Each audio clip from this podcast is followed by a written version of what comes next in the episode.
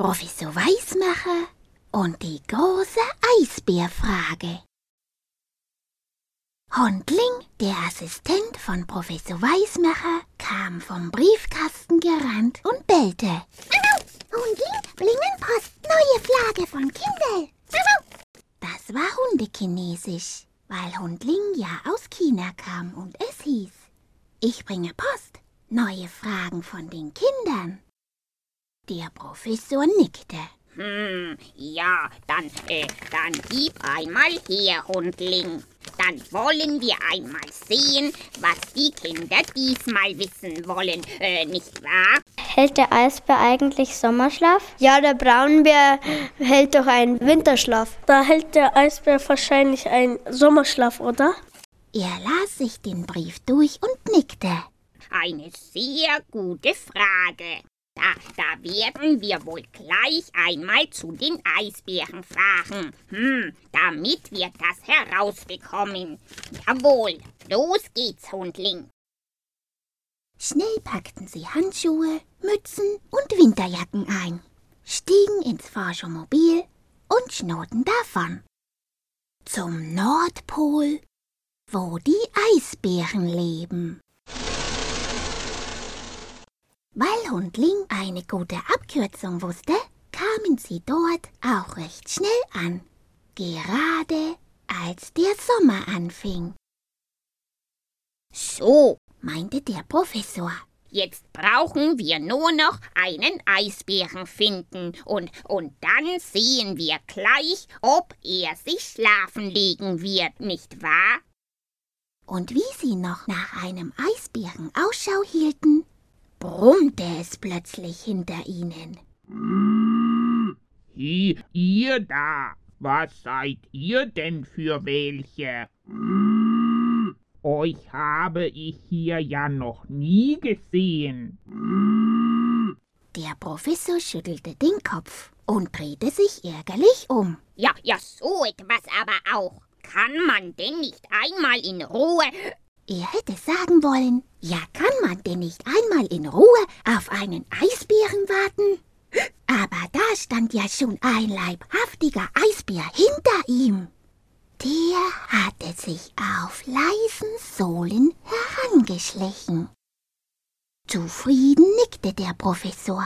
Hm, sehr gut, äh, sehr gut. Da brauchen wir ja gar nicht mehr zu warten. Und dann erklärten sie dem Eisbären, wer sie waren und dass sie wissen wollten, ob er wohl einen Sommerschlaf hält. Da schüttelte der Eisbär den Kopf und brummte. Nein, nein, einen Sommerschlaf, den halten wir hier nicht. Wir sind immer auf der Suche nach etwas zu essen. Das geht bei uns Eisbären das ganze Jahr hindurch. Und dann fangen wir wieder von vorne an.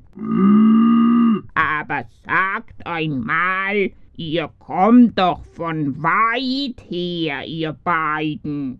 Und dann fragte er sie, ob bei ihnen der Winter auch immer kürzer wurde und es im Sommer viel wärmer war als sonst. Das ist ganz schlecht für uns Eisbären, brummte er. Da wird nämlich das Eis auf dem Meer immer weniger. Und da, da wohnen wir Eisbären doch. Was sollen wir denn machen, wenn es kein Eis mehr gibt? Das ist doch unser Zuhause. Da schämte sich der Professor. Er hatte ein schlechtes Gewissen, weil doch die Menschen daran ein großes Stück schuld waren. Die Menschen verfeuerten und verheizten viel zu viel. Und mit ihren Autos und Flugzeugen brachten sie in der Welt alles durcheinander.